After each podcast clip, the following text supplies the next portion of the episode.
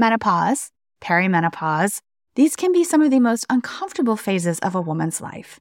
If you find yourself in either of these, well, Hormone Harmony is here for you. Hormone Harmony capsules contain science backed herbal extracts called adaptogens. Now, here's the beauty about adaptogens they help the body adapt to any stressors, like chaotic hormonal changes that happen naturally throughout a woman's life. Happy Mammoth, the company that created Hormone Harmony, is dedicated to making women's lives easier. And that means using only science backed ingredients that have been proven to work for women. They make no compromise when it comes to quality, and it really shows. And get this Hormone Harmony isn't just for menopause. Any woman with symptoms of hormonal imbalances can take it, but it is perfect for those horrible menopause symptoms that put a woman's life on hold. And for a limited time, you can get 15% off your entire first order at happymammoth.com. Just use the code DRESSED at checkout. That's happymammoth.com and use the code DRESSED for 15% off today. Shout out to Astepro for sponsoring this episode and providing us with free samples. Dress listeners, if you suffer from seasonal allergies like me, Astepro is your new go to. It has been super helpful to me this spring as it bursts into full bloom. And that's because Astepro is the fastest 24 hour over the counter solution for nasal allergy symptoms. Astepro is a first of its kind nasal allergy spray. It starts working in 30 minutes while other allergy sprays take hours.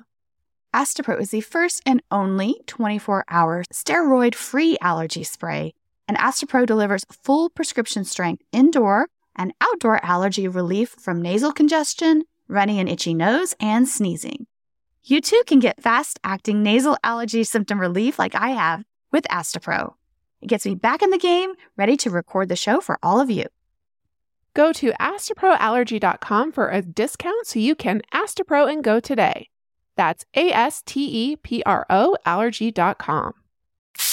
Astepro and go Use as directed for relief of nasal congestion, runny nose, sneezing, and itchy nose due to allergies. Dressed the History of Fashion is a production of iHeartRadio.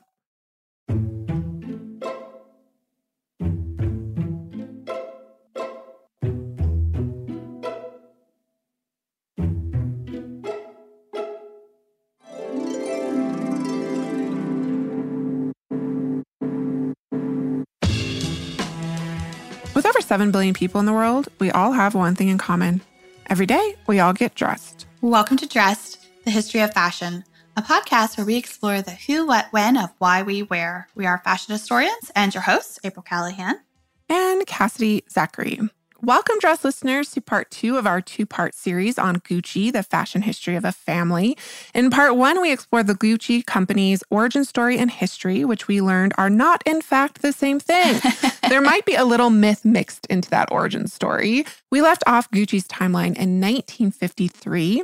That year witnessed both the expansion of the company into the US with the opening of its first New York City boutique and the death of the company's founder and patriarch, Guccio Gucci.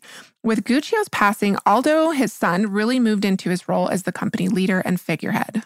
As Aldo's daughter Patricia writes, quote, with the opening of the Manhattan store, my father's passion was unleashed. He took great pride in the fact that all three of his sons were by then working for the family firm. Giorgio and Roberto plodded away diligently behind the scenes, while the more colorful Paolo, a chip off the old block, as one could say, was encouraged to draw on his creative impulses and set out to create new designs. As he watched each of them bring his own unique talents to the company, Papa knew he had created not only a myth, but also a legacy. The New York premises were the most elegant and aspirational yet, exuding sophistication, luxury, and glamour in a trend that would be echoed worldwide. End quote. Aldo's expansion of Gucci into the US also earned him accolades from the fashion press as a pioneer of Italian design. And throughout the 1950s, Gucci's bags would become a staple of the country's fashion magazines, both in editorials and in ads that after 1955 began to feature the tagline, quote, quality is remembered long after price is forgotten. Gucci continued to expand internationally through the 60s, opening stores in London, Palm Beach, Paris, and the latter location was opened in 1963. And this was the same year that Aldo's fourth child and only daughter, Patricia, was born to Bruna, a woman who, let's just say, was not his wife or the mother of his three sons. Bruna was actually an employee at Gucci's Rome location where the couple met and fell in love. And their love affair lasted decades until they finally married in 1981. But this is a story you can read all about in Patricia's memoir, which we've been quoting from um, ex- pretty extensively over the, these last two episodes. The 1960s also witnessed the solidification of Gucci products, their loafers and their handbags, especially, as coveted international status symbols worn by celebrities and the glitterati of society alike. Case in point, the G 1907 handbag that had been around since the 1950s was actually renamed the Jackie after the famed First Lady who was spotted carrying it frequently. And Jackie, being Jacqueline Kennedy or Jackie O, was not the only of the era's many fashion icons to sport Gucci products. Others included Elizabeth Taylor and Audrey Hepburn. In 1964, the New York Times confirmed Gucci's internationally celebrated status with a full page article entitled Gucci Bags Prized by Women the World Over and featured an interview with the company's patriarch, Aldo. The article references the Diamante pattern as now part of the brand's quote unquote classic offerings, having been a staple of Gucci design at this point for over two decades.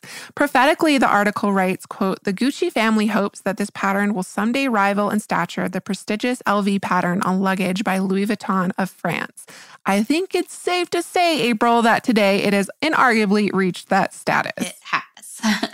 And it is the same article where Aldo provides some insights into the collaborative family nature of the business, which at this point involved Aldo's brothers, Vasco and Rodolfo, as well as Aldo's sons, Paolo, Roberto, and Giorgio. And as Aldo reveals, quote, our designs are worked out through a general collaboration by all of us. We meet every 10 days in Florence, and Rodolfo is the one with the most ideas. So maybe the movie experience helped. And we did mention in part one that Rodolfo had been a film star, an Italian film star for well over a decade at one point. So you know, it was Rodolfo who was responsible for Gucci's signature Flora print design. And well, Rodolfo and another certain movie star turned princess Right. So the story goes that when Princess Grace of Monaco, formerly the movie star Grace Kelly, came to Gucci's Milan boutique to purchase a handbag, Rodolfo wanted to gift her with something befitting of her beauty, but had nothing comparable. So he commissioned Italian artist Vittorio Accornero to create a patterned silk scarf for the princess. And as another magazine tells us in an article on the print, the intricate, colorful pattern contained, quote, 43 varieties of flowers, plants, and insects in a design which encompassed over 37 different colors, which was no mean feat. Each scarf was painted entirely by hand. Accornero found inspiration in Botticelli's allegory of spring, which depicts the nymph Chloris, reborn as Flora, spring in Italian, in a gown imprinted with poppies, roses, violets, daisies, and chrysanthemums. End quote. And this floral print remains a staple of the house to this very day, as does another Gucci signature, the, of course, facing double G logo. And something we found fascinating is that there is a letter in the Gucci archive that reveals that Guccio was already experimenting with the branding of his initials, GG, as early as 1924. And G Gucci appears at the top of the letterhead, and each G is in red, while the other letters are in blue. And, and, whether or not this was the exact inspiration behind the decision to implement the double G's into the brand's products, we might never know. But we do know that Gucci was using the double G's by 1969 as part of this larger wave of logomania among fashion brands. So, of course, today we live in a world where all luxury brands capitalize on the familiarity of their logos, but splashing them across all their merchandise was something very new in the 1960s. In 1969, the New York Times wrote about this new designer phenomenon, calling initials, quote, the newest identification device of designers from Gucci to Yves Saint Laurent to Bill Blass. Quote, everyone laughs, everyone pokes fun, and no one approves. That's what they say, but somehow it keeps getting bigger and more widespread, and soon we may all smother in an avalanche of designer signatures and initials. The article continues Any week now, the newest Gucci shoes and handbags will arrive from Italy. They'll carry a double G design, one facing the other. It's already on leather trimmed dresses and men's pants, which are selling for 159 and $85 um, respectively, and initial shipments are almost exhausted. And did you catch that dress, listeners? You know, in addition to developing the famed double facing G logo, Gucci had already entered the luxury ready to wear market. And this is also a new phenomenon of the 1960s and something that would really kind of signal the beginning of the end for the dominance of haute couture as the supreme leader in the world of fashion. By the end of the decade, Gucci's family offerings would expand to include men and women's clothing, as well as bracelets, men's ties, waterproof cotton raincoats, all of which bared that double G insignia logo. In a 1970 article about the Gucci's new quote unquote million dollar clothing shop on 689 Fifth Avenue, New York, the New York Times asked Gucci seriously into clothes. Quote, it was my son Paolo's idea, said Aldo. He does most of the designing. He came to me one day and said, Daddy, what do you think? And I said, Why not? I will enjoy seeing a charming lady dressed in Gucci from head to toe. And while Paolo may have contributed most of the designs throughout the 1970s, Aldo always reminded journalists that the business was still very much a family enterprise, telling Women's Wear Daily in 1974 an oft repeated metaphor, quote, People are always asking me, who is your designer? The answer is the same, end quote. And he goes on to share this story that can be found repeatedly in the Gucci archive about how, after having an excellent meal at a family owned Italian restaurant, the diner happened to ask um, to convey their compliments to the chef. To which, as Aldo tells the story, quote, the restaurateur replied, We have no chef. The whole family is in the kitchen. That's just the way it is at Gucci. We have no designers. The whole family approves every style at our monthly meetings. The article describes Aldo, or rather, they call him Dr. Gucci, because as you may remember, dress listeners, he has a doctor in economics, and actually, a lot of articles call him Dr. Gucci throughout um, this era. So he obviously requested that.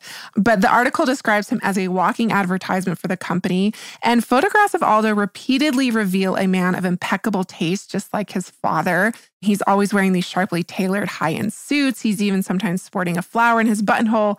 And of course, he's always wearing Gucci. So reads the article. Almost everything that he was wearing, except for a blue suit that matched his eyes, were Gucci items: necktie, shirt, cufflinks, belt, wallet, shoes. Aldo had undeniably become the head and the face of the company that by the end of the decade had developed into a full blown empire. A 1974 Women's Wear Daily article revealed that the company included three franchises in Italy, independent boutiques in Switzerland, Germany, and Belgium, 42 affiliates in the US, Australia, South Africa, and Japan, two franchises in the US, more than 600 employees in the US, and a total employment of over 400 people. In 1972, Gucci even added perfume and watches to their eclectic offerings. In 1977, Gucci opened a $2 billion store in Beverly Hills on Rodeo Drive that ushered in this new era of luxury by combining high art and high fashion in an haute exclusive setting. The store actually boasted the first Gucci Galleria, a store within a store that's on the second floor. So, populated with a world class art collections and the company's most expensive items, we're talking like $11,000 in 1977, whatever that translates to today. This member only space was reserved for Gucci's most wealthy clientele, who reached the space, April, via a special elevator that operated with the use of a solid gold key that was apparently only given out to something like a thousand members. So, Ooh, or a thousand clientele. So, yeah. and that concept would be replicated three years later when Gucci featured a Gucci uh, Galleria on the fourth floor of the company's new, then $18 million 20,000 square foot store at 685 Fifth Avenue in New York. And the New York Times reported that 6 million of that 18 million was spent on the art that was included in the store, um, including pieces by the likes of Picasso and Modigliani. But not all Gucci customers were the elite of the elite. We're going to hear more about that and the expansion of Gucci's appeal across class lines after a brief sponsor break.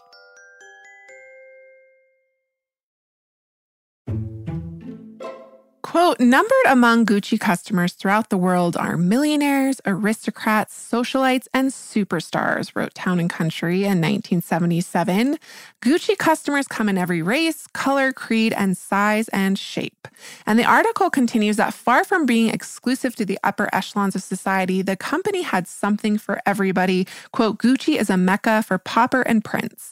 At a counter in Milan, a bronze teenager in cutoff jeans scrounged in his pocket for enough thousand lire notes to pay for a key ring. Nearby, a man in flowing robes waved fingers covered with ancient rings over a mountain of merchandise and spoke Arabic. His companion translated, charge it.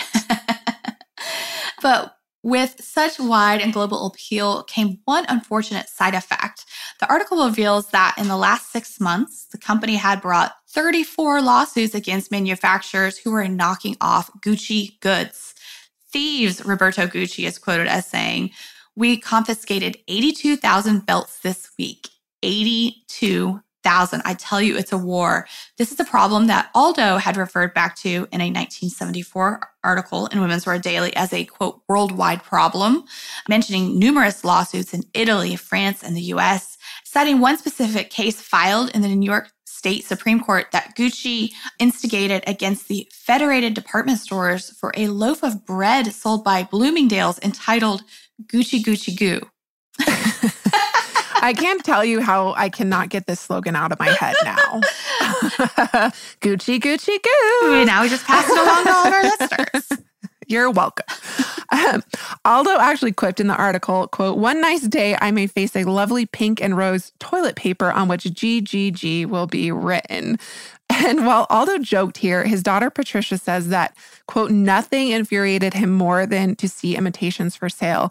And this is actually in direct opposition of how his attitude was portrayed in the House of Gucci film, in which it is Patrizia, Maurizio's wife, who is furious at the knockoff, something that Aldo kind of shrugs off. But according to his daughter, Patricia, she says that he would directly confront hawkers in the street selling knockoffs, um, berating them before buying their merchandise and then just throwing it away. He also had no qualms about letting people know that they were wearing imitation Gucci products. Uh, Patricia recounts a story about him leaning across the aisle on an airplane and asked the woman, Excuse me, Senora, but what is an elegant woman like you doing with a Gucci imitation? And then he handed her a business card on which he had written, Please give this lady a 30% discount on a real Gucci handbag, signed Aldo Gucci. I mean, I think we all know this remains a rampant problem today in New York. I mean, I was just there, April. You obviously live there. You can find knockoff Gucci belts, hats, purses, sunglasses on almost every street corner in Midtown. And, and also downtown. It's just everywhere. Oh, yeah, it's everywhere. I mean, Gucci was everywhere. I was in the middle of writing this episode. I saw Gucci everywhere I went in New York. And while imitation might, in this case, not be considered by the Guccis to be the sincerest form of flattery, it did, in fact, confirm Gucci's status as this internationally recognized and coveted brand. And it was all a family affair still. While Aldo was undeniably the driving force of the company at this point, the family ran it collectively. You have now second, third, and now fourth generation Gucci's working in different capacities across the company. At the time of the extensive Town and Country article in 1977, Aldo was the acting president and chairman of the board of the company. Aldo's son Giorgio and his grandsons Alessandro and Guccio worked at the Rome offices. His wife Maria, who had worked at Gucci since the age of 15, was now the director of the Gucci boutique in Rome. And Aldo's other son Roberto was the executive vice president of Gucci and director of the store in Florence, where he lived with his wife and six children. I love all these Gucci love stories, by the way, because obviously. Lots of kiddos. yeah. And obviously, Giorgio met his wife while she was working there. They're probably youngins working together at, at these boutiques. So it's kind of lovely to think about. But Aldo's brother, Rodolfo, was the director of the Milan store. And the article notes that Rodolfo's son, Maurizio, had now joined the family business. After graduating from law school, Maurizio went to New York to learn the ropes of the family business from his uncle Aldo, who saw great promise in his nephew. He told the New York Times in 1971 perhaps before he meets some unattractive young girl and settles into family life, I will give him the challenge of becoming my replacement, end quote. And I mean, at this time, Aldo could not have known that this prophecy would become an omen, beginning with Maurizio's marriage in 1972 to Patrizia Martinelli, which, as we told you in part one, dress listeners, we will not be diving into the intricacies of their relationship. There's all kinds of other sources out there, podcast books that will do that for you. Yes. And Paolo describes in the Town and Country article as the company's chief designer. Well, Paolo was the director of the Gucci company's factory, which had moved their premises in the 1960s to the outskirts of Florence. And Paolo had worked at the factory in Florence with his uncle Vasco since 1952. And after Vasco sadly died of lung cancer in 1974, Paolo took over as director. And the article provides a wonderfully evocative description of the factory, which was surrounded by a beautiful Italian landscape. And the view behind Paolo's desk was described as, quote, a picture postcard of cabbage fields across the road, rolling Tuscan countryside dotted with villas and poplar trees, end quote. Paolo's office also overlooked a well-lit factory where the author observed, quote, the thumps of cutting tools, the whir of sewing machines, and the fans that remove glue fumes. The walls and drawing boards of the design studios are described as kaleidoscopes of color and fabric samples that are sketches of handbags, buckles, watches, table linen, and china. The article also describes the company's 1977 78 fashion show, which featured men and women's clothing, and they describe it as a triumph, with Paolo creating, quote, a classic sportive line with imaginative touches that are elegant and very Gucci. We are actually taking a little bit of time to emphasize Paolo's skill and talent here because Paolo's creative contributions to Gucci are not portrayed in the film. And despite the film presenting Paolo as a fashionable dandy, not unreminiscent of Alessandro Michele's vision for Gucci today, I don't know if you agree with me, April, but I, I definitely saw some connections there. Quite fashionable, but ex, you know, eccentric but fashionable. He wears wonderful clothing. Um, but the script depicts him as a bit of a tortured figure who's comedic in his ostentation and disrespected and repeatedly dismissed by both his father and his uncle Rodolfo.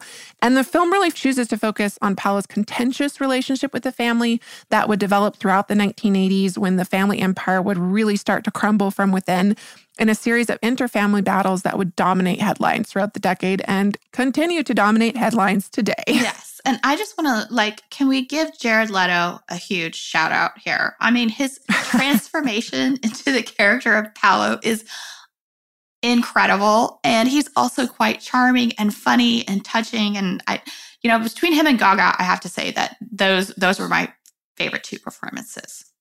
Yeah, I thought everyone did a really good job. I know it's very controversial, although I will say that I didn't think he looked at all like Paolo Gucci, but um, that's my own personal opinion. Yeah, you well, make your own. exactly. Well, the, also the actor that they hired to play Tom Ford didn't look anything like Tom Ford either. That was that was a curious casting choice on my end. But okay, back to these family kind of squabbles that were happening in the 1980s. In 1981, there was a New York Times article which ran the headline Gucci's son sues over use of name. And feeling like his creative license was being stifled by his father and his uncle, Paolo left the family business to produce his own designs in 1978 without telling his family, which clearly was problematic. And Aldo and Rodolfo immediately sued to block Paolo's right to use his prestigious family name to market his own designs. And this in turn led to Paolo filing six civil lawsuits against his father between the years of 1981 and 1984. And we've said it again, but for the sake of clarity, we can just not go into the minutia of the fighting between Paolo and his family because quite frankly, all of this inner family fighting could be an episode in and of itself. There's actually entire podcasts dedicated to this. So it's complicated. Paolo gets fired, he gets rehired, and even when he isn't working at the company, he has a 3.3% stake in the company that his father had given him.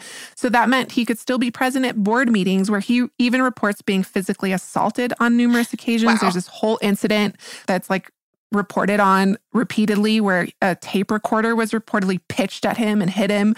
So things got really intense reaching a fever pitch when the IRS announced it was investigating Aldo for charges of tax evasion based on Paolo's past allegations. In 1986, at the age of 81 years old, Aldo began his prison sentence of one year and one day for tax evasion. But as it turns out, prison time was the least of the Gucci patriarch's worries when a series of power moves behind Aldo's back that were executed by his once beloved nephew and projected successor, well, that would ultimately prove the undoing of the Gucci fashion family empire. More on that after a brief sponsor break. Dress listeners, whatever your reason for wanting to learn a new language, whether it's an upcoming international adventure, communicating with your friends and family abroad, or even professional purposes, Rosetta Stone has got you covered. As the trusted expert in language learning for 30 years now, you can join millions of Rosetta Stone users to learn any of the 25 languages offered. That includes Spanish, French, Italian, German, Korean, Chinese, Japanese, Dutch, Arabic, and so many more. And this is fast language acquisition, friends. There are no English translations, so you learn to speak, listen, and think in your new language. And right now, you can get lifetime access to all 25 of Rosetta Stone's language courses for 50% off. That's language learning for 25 languages for the rest of your life, which, Cass, is frankly amazing. It is. And what are you waiting for, dress listeners? Don't put off learning that language. There's no better time than right now to get started.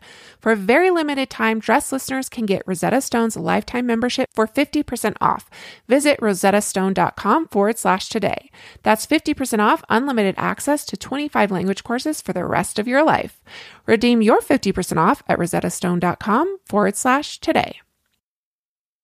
Dress listeners, did you know that you can save on everything from fashion to beauty, home decor to groceries, even kids' school supplies with Rakuten?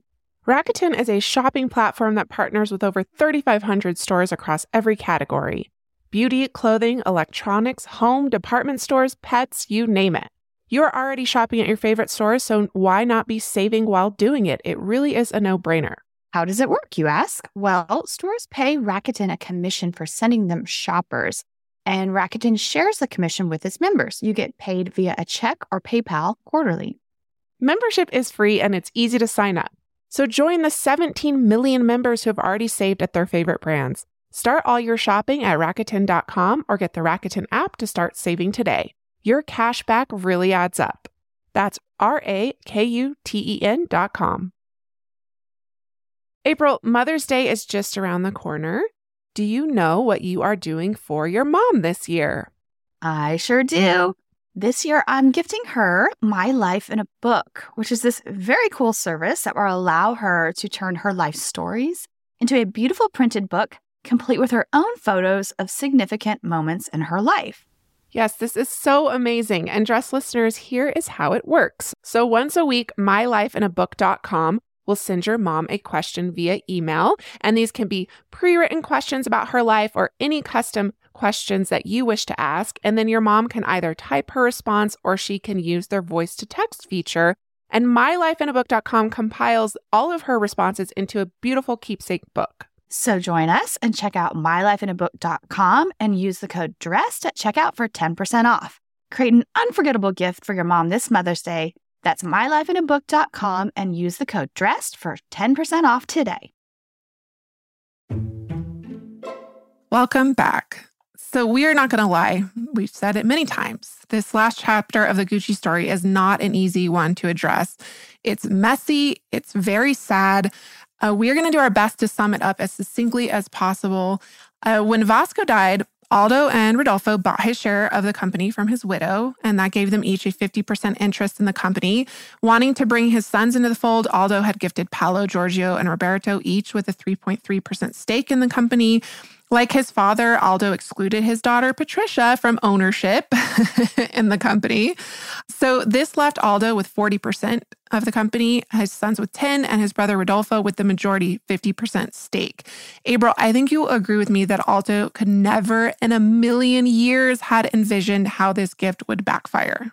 Absolutely not, because he envisioned a world where his sons and nephew would collectively run Gucci just as he and his brothers had run the company with and after their father's passing as a family.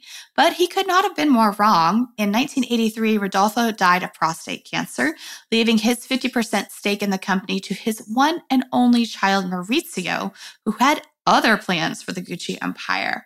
And Maurizio capitalized on Paolo's and Aldo's ongoing struggles and interpersonal battles by striking a deal with Paolo to buy him out of his shares of the company in exchange for one very important vote. In a Gucci board meeting in September of 1984, Paolo sided with Maurizio in a majority motion to dissolve the board, oust Aldo, and install Maurizio as the company's figurehead. So messed up. In, in 1985, the New York Times credited Maurizio with, quote, repairing the house of Gucci. And they quote Maurizio, who, along with the new president of Gucci America, Domenico De Sole, wanted to restore the prestige of the Gucci name, something that Maurizio believed had been tarnished due to negative publicity, but also cheapened by the mass proliferation of Gucci goods. And he's not talking about Gucci knockoffs. He's quoted as saying, It's become too big. We've gone from 10,000 handbags a year to something like 700 thousand. Wow. And I know. And in addition to plans of dramatically editing the product line, he wanted to restructure the company. Previously, it's apparently had just been divided into two divisions, so sales and operations. But he wanted to create divisions based on product, so shoes, handbags, clothing. Uh, he also wanted to focus on marketing, something he said that his uncle felt was a dirty word. The article says, quote, he hopes in effect to be the Gucci who presides over the transformation of the family company into a modern corporation, end quote. And I ask, at what cost? Well, this is what happened next. Maurizio moved the headquarters from Florence to Milan, a move that Aldo's daughter Patricia says, quote, tore the soul right out of the business. And I think we have to agree, you know, because in this move to modernize, Maurizio was basically gutting the company of the very things that had served as its backbone since its founding, family, and also its location in Florence. And Maurizio would ultimately succeed in ousting his family completely. And he did this by teaming up with a Bahrain based investment banking and asset management company called Investcorp to purchase his uncle and his cousin's shares. And in a dark but rather symbolic end to this torturous chapter of Gucci's history, Aldo passed away on January of 1990 at the age of 84 years old, completely divorced from the company that he had dedicated his entire life to building. And we did warn you in part one, Dressed listeners, that this story was not exactly a fairy tale. Yeah, no happy ending ish in this na- in this tale. As many of you are probably already aware, the tragedies for the Gucci family would only continue. Despite a promising start, Maurizio proved himself incapable of leading Gucci to the promised golden age. After a prolonged legal battle with Investcorp over control of the company, he actually sold his remaining shares in 1993, officially ending the Gucci family's involvement in the company started by Guccio Gucci over 70 years prior. So, a company that had always been intended to remain within the family now had no Gucci family at all. In 1995, Maurizio was tragically shot and killed by two gunmen hired by his then ex wife, Patrizia, who is, of course, played by Lady Gaga in the film. As for Paolo, finally having earned the rights to use his name in 1988, he embarked on his dream to realize a luxury line entitled Paolo, designed by Paolo Gucci, goods. Um, but this project really never got off the ground, and he died just one year after Maurizio of a heart attack. Aldo's other son, Roberto, launched his own line of leather goods entitled House of Florence in 1993, but the company closed when he died of cancer in 2000, and Giorgio Gucci died just last year at the age of 92. So that leaves Patricia as the only of Aldo's children to survive, and her memoir, In the Name of Gucci, published in 2016, really worked to preserve the life, legacy, and reputation of her family, and specifically her father, who was at the center of the new Ridley Scott film. Uh, he's portrayed by Al Pacino. She and other family members now have famously spoken out against the film. They decried it for its quote unquote true story, despite never having consulted the family members. And the family said in a release statement, quote, This is extremely painful from a human point of view and an insult to the legacy on which the brand is built today.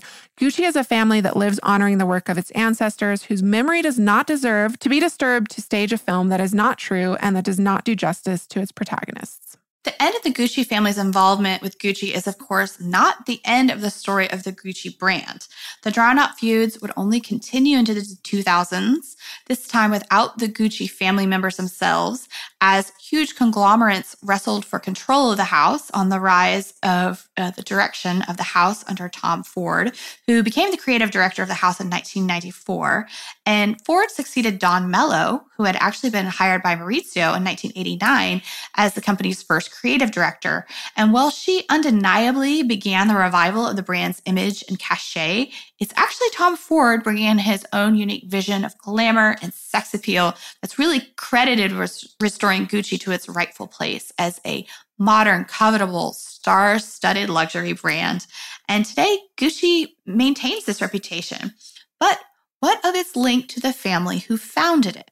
Well, April, it's an interesting question and one that a recent Vogue article dismisses as kind of irrelevant. The article says, quote, while it all ended in tears for the family, the House of Gucci, which is now owned by Kering, has never been stronger.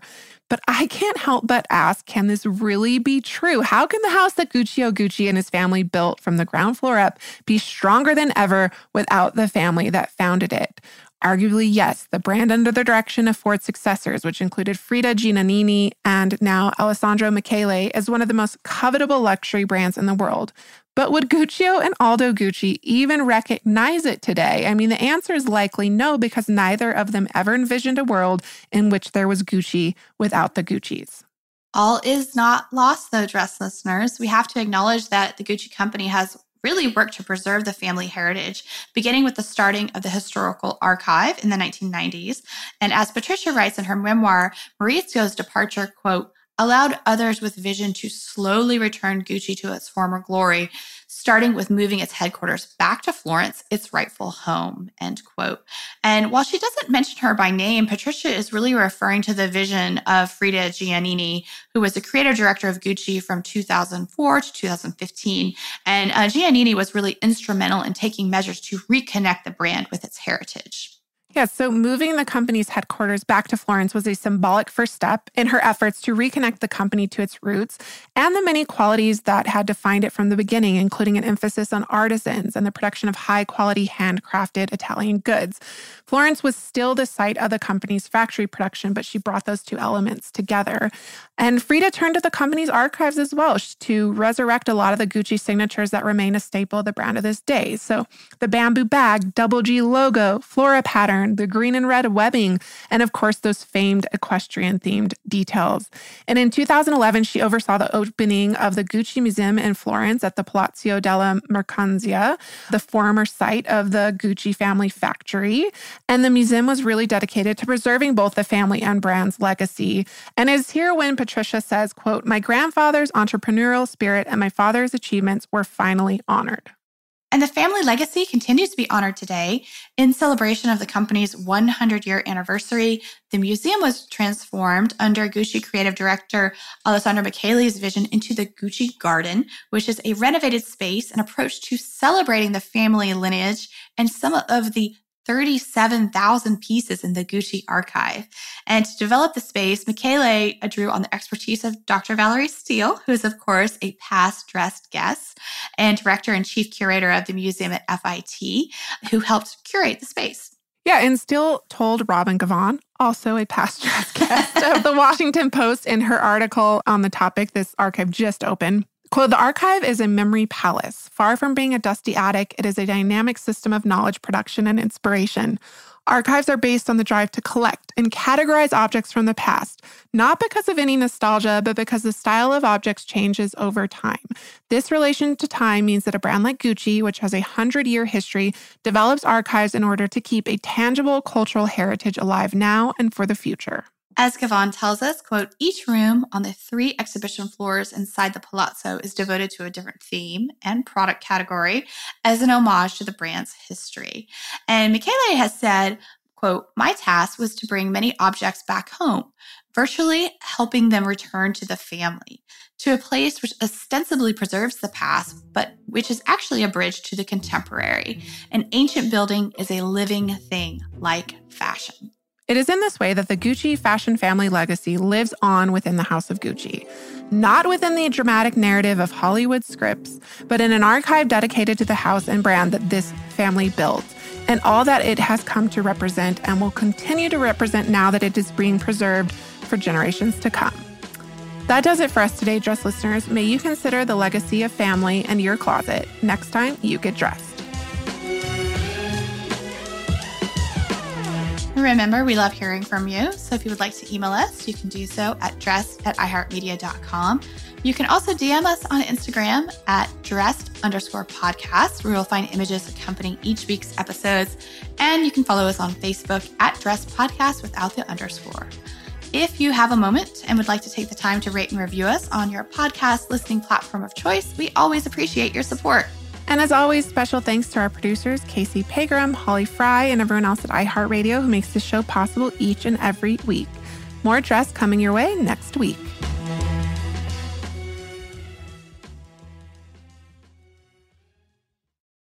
Dressed the History of Fashion is a production of iHeartRadio. For more podcasts from iHeartRadio, visit the iHeartRadio app, Apple Podcasts, or wherever else you listen to your favorite shows.